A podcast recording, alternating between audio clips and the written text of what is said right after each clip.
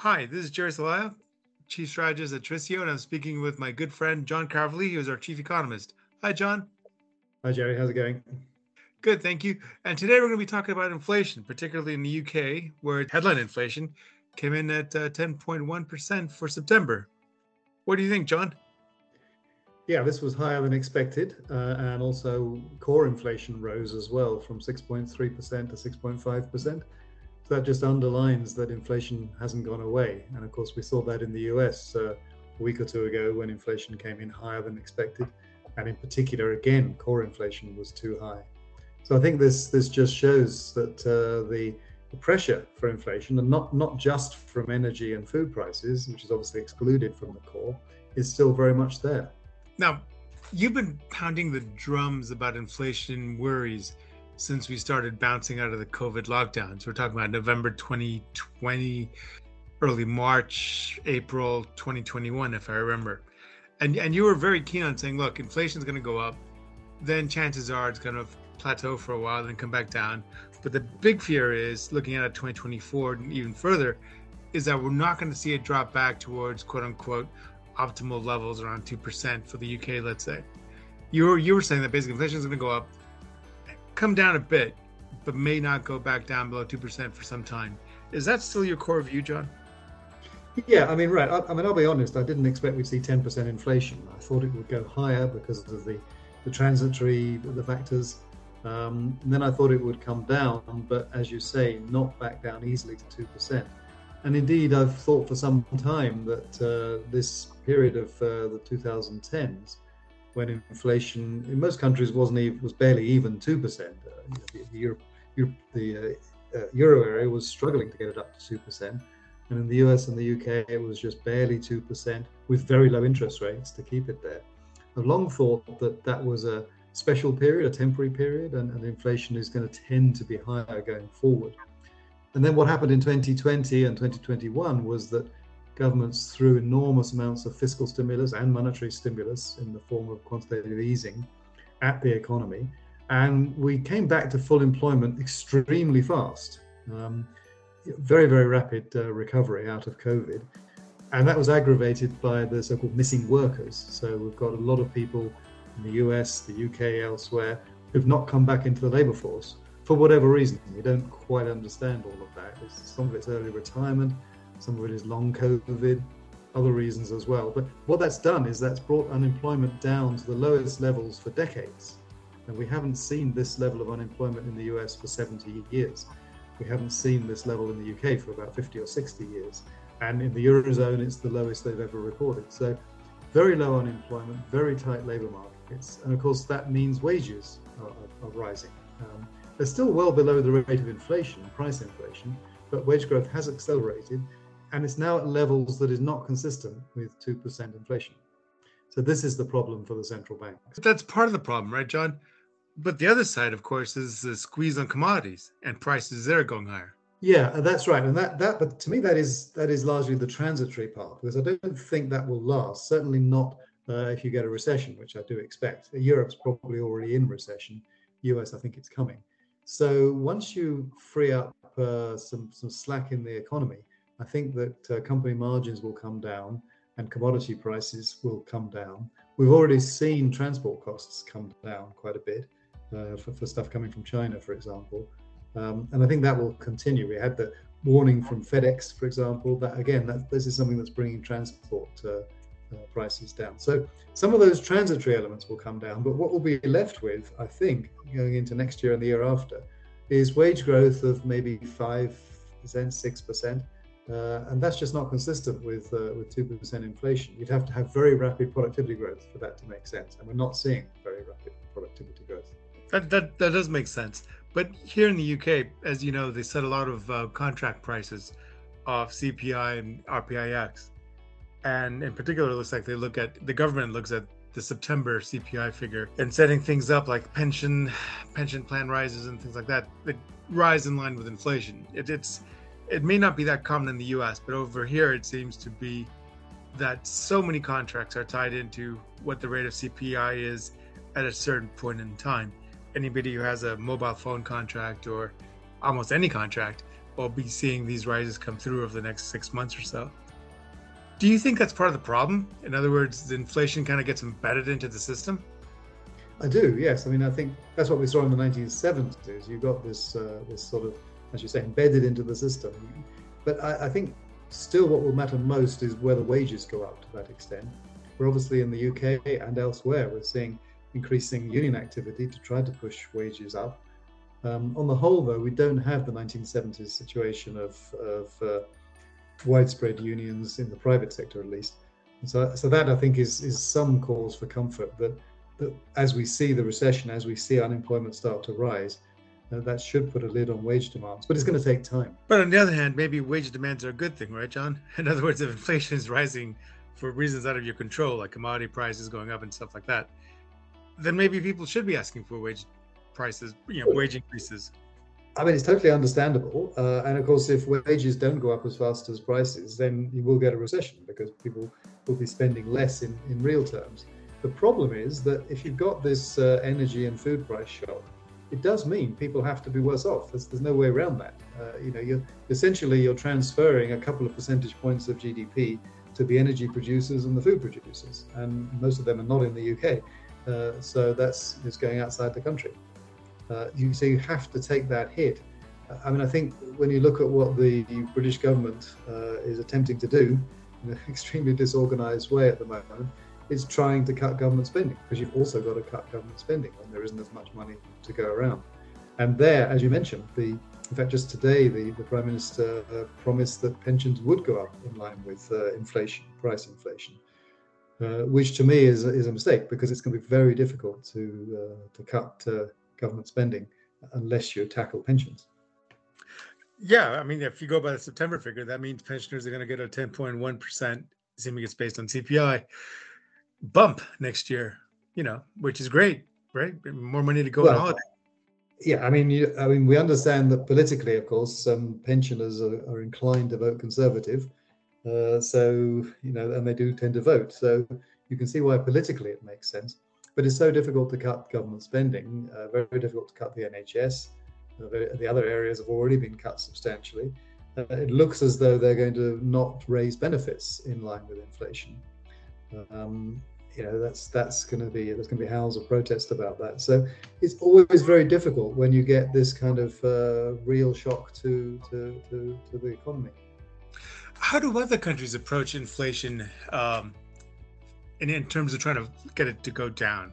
And I, I just remember like places like Mexico, where they actually put some sort of cost cap in place for basic food like tortillas.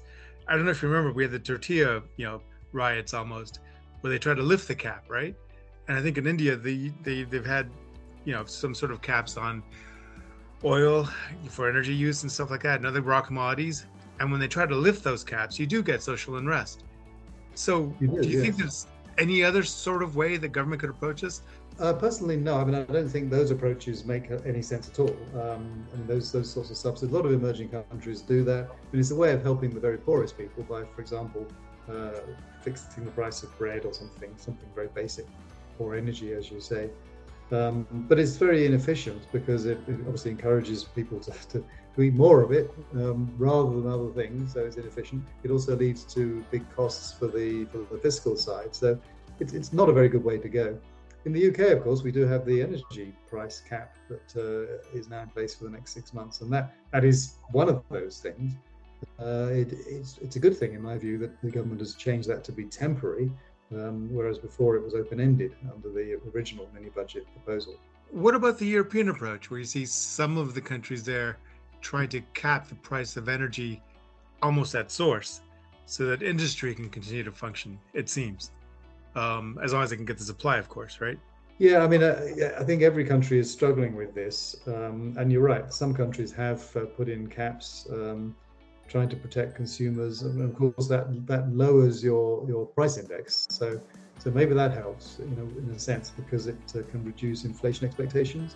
I think without the energy price cap in the UK, forecasts uh, had been that inflation would go as high as 13 or 14 percent. Now it's probably going to peak at around 11. So that's probably a good thing in terms of restraining wage demands. But at the end of the day, in my view, the only way uh, to deal with this kind of inflation is to actually uh, slow the economy down. But remember, RPIX is, I think, at 12.4 already. So it's one of those things where, depending which index you're using, and I know that the government's trying to shift everybody away from RPIX and onto CPI because it's slower. But, you know, of course, CPI at 6.5, I think you said it was. I mean, yes, that's high, but it's not eye-wateringly high, if you know what I mean. It, it seems much much more addressable. What would bring besides wages? Is there anything they can do about core CPI, or that's just it? We've got to slow the economy down. You've got to slow the economy down. Um, it's, uh, I mean, in, in the US, uh, one of the big drivers of core CPI or the, the number they look at, the personal consumer expenditure deflator, one of the key drivers of that is rents. Um, you know, and that was partly driven by COVID, people wanting more space, uh, but it's also been driven by slower construction for a while, um, and just people having more money because of the the money thrown into the economy. Now, higher interest rates is already leading to a major housing slowdown, uh, and that will affect rents. In fact, it's already affecting market rents, but it hasn't really shown up in the government figures yet. But that, that's going to be a problem in the US. But, but surely, if you want rents to go down, here, knowing nothing about this, you'd want more housing to be built, right? Yeah, I mean, we're not talking about rents going down. We're just talk, we're talking about it slowing down. Uh, you know, the U.S. rents are rising. I think five, five and a half percent now. Uh, and if that in the CPI in the US, that's about 40% of the of the index. Uh, so you, have got to get that down if you're going to have inflation at two percent. But yeah, more houses, but that that you know that takes an enormous amount of time. And if anything, of course, with the housing market slow down, you're going to see fewer houses built over the next couple of years.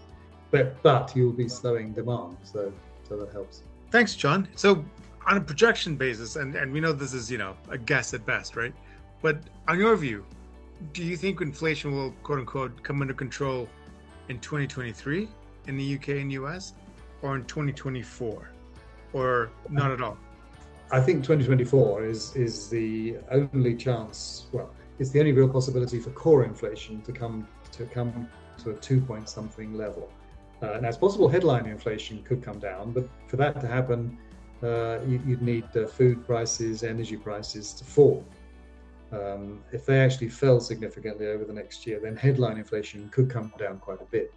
But core inflation, I think we're going to be looking at three and a half to four and a half uh, during next year. So down, but still too high for the central banks, and should be two point something the year after. That's on the basis that there is a recession and that unemployment does go up significantly over the next 12 months, which I think will happen. If that doesn't happen for any reason, then you know it's going to take longer to squeeze this out even even if we get to two point something though there's still going to be an issue for the central banks because if the recession's over and the economy is recovering and inflation is two and a half 2.7 they're going to be nervous that it's that it, the next stop is three three and a half so uh, it, that's why i think the central banks are going to be quite cautious about cutting rates they will pause at some point uh, but they may pause for a very long period while they wait to see what happens that's a really good point thanks john but one thing, or two things about what you just commented on. One is you said food prices may come down, right? If, if uh, we see some sort of swings it, that could be one of the benefactors of a lower inflation if they come down. But looking at today's UK CPI figure, it looks like food prices were one of the biggest risers. Is that correct? That's right. Yeah, I mean, for the for the headline figure, yes, that was a huge a huge factor. Um, so they're not coming down at the moment. Um, I haven't looked into the details of that. I mean, obviously, Ukraine war is, is playing a role in this and the rising price of fertilizer, for example. Um, but there may be other things going on. Well, at, uh, at the same time, Nestle reported one of the biggest rises in sales, right? So somebody's yes. making money at this, which is not a bad thing. But it, you know, it's one of those trade-offs that I think central banks will have to look at and say, okay, we can't really do much about food prices because no matter how many people we put out of work, they're still going to buy food, right? At, at, at, some at some level of participation in the economy. Yeah, well, speaking as somebody addicted to chocolate, I'm certainly still going to buy chocolate. um, but yeah, I mean, I think um, the, the, the the difficulty once you get into this high level of inflation, and one of the things that keeps it going, is that suddenly it becomes much easier to raise prices.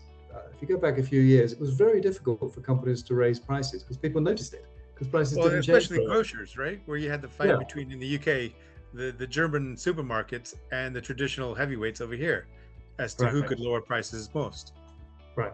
so prices always seem to be going down. And uh, you know, if you, if you came forward with a, a price rise of five percent, people say, "Whoa, what's that? I'm not paying that," and they would cut spending. But now everything's going up five, six, seven, eight, nine, 10, 12 percent. So if somebody comes along and says, "Oh, we're raising prices eight percent," people don't bat an eyelid.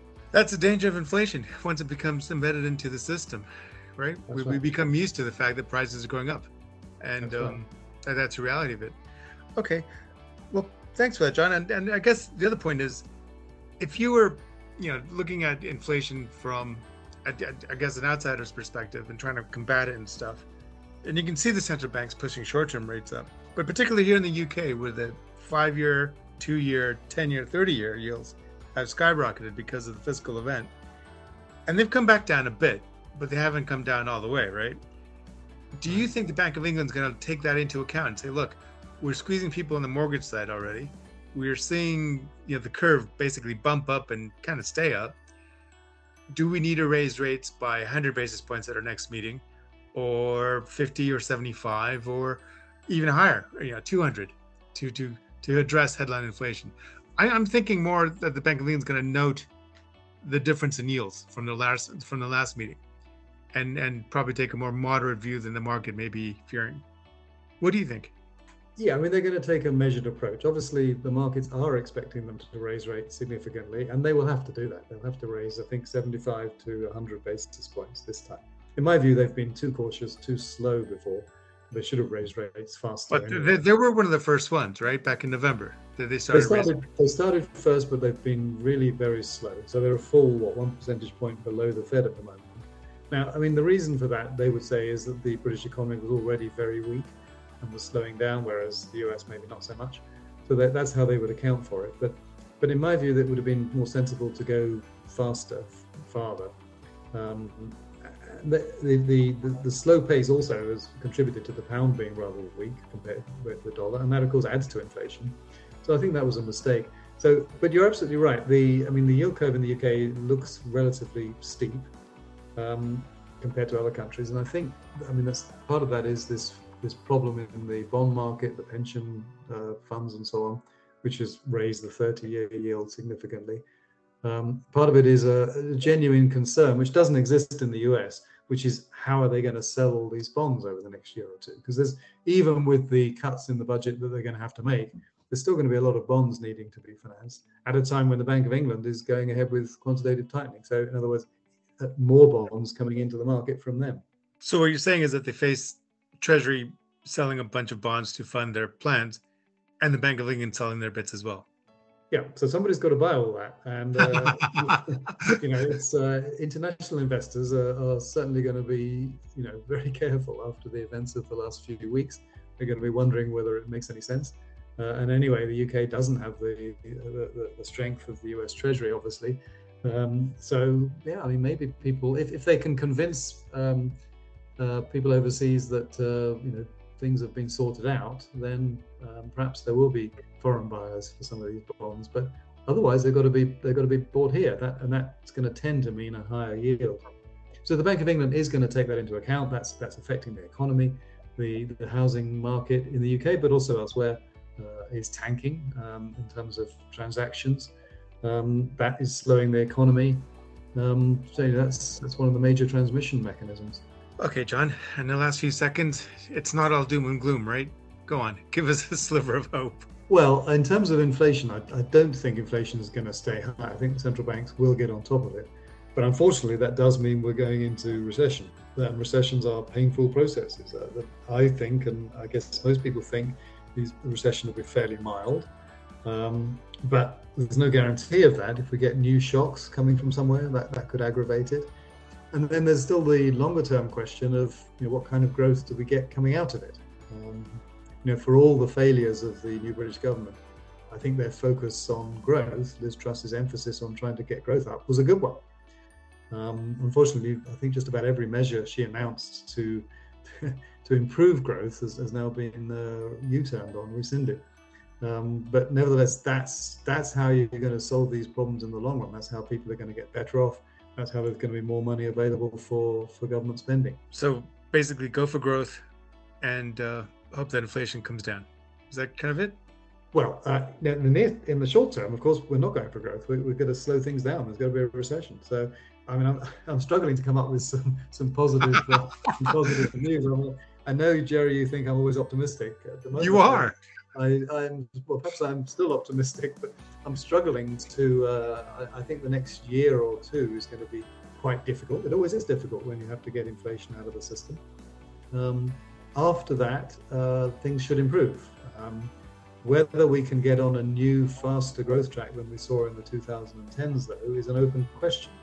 I suppose uh, if I was going to sort of reach for my optimistic hat, I would have to start talking about technology and you know the use of robotics, artificial intelligence, and all that, and hope that that's going to raise growth. Uh, but it's that's kind of a long-term thing. I, I think it will, but whether it's uh, really maturing enough in the next two or three years, I'm not sure. But I guess looking up for the next few weeks, John, we do have Halloween coming along. So I think to feed our chocolate addictions, we need to find some kids to go out there and do some trick or treating for us. What do you think? Absolutely. Yeah. Well, we've got enough tricks over the last few weeks already. Very true. John, thank you again. And, you know, it's been a pleasure speaking with you about inflation. And we'll do this again probably sometime over the course of the next year to see how we've done on this inflation fight. Fair enough? Okay. Yeah. Thank you very much, Jerry.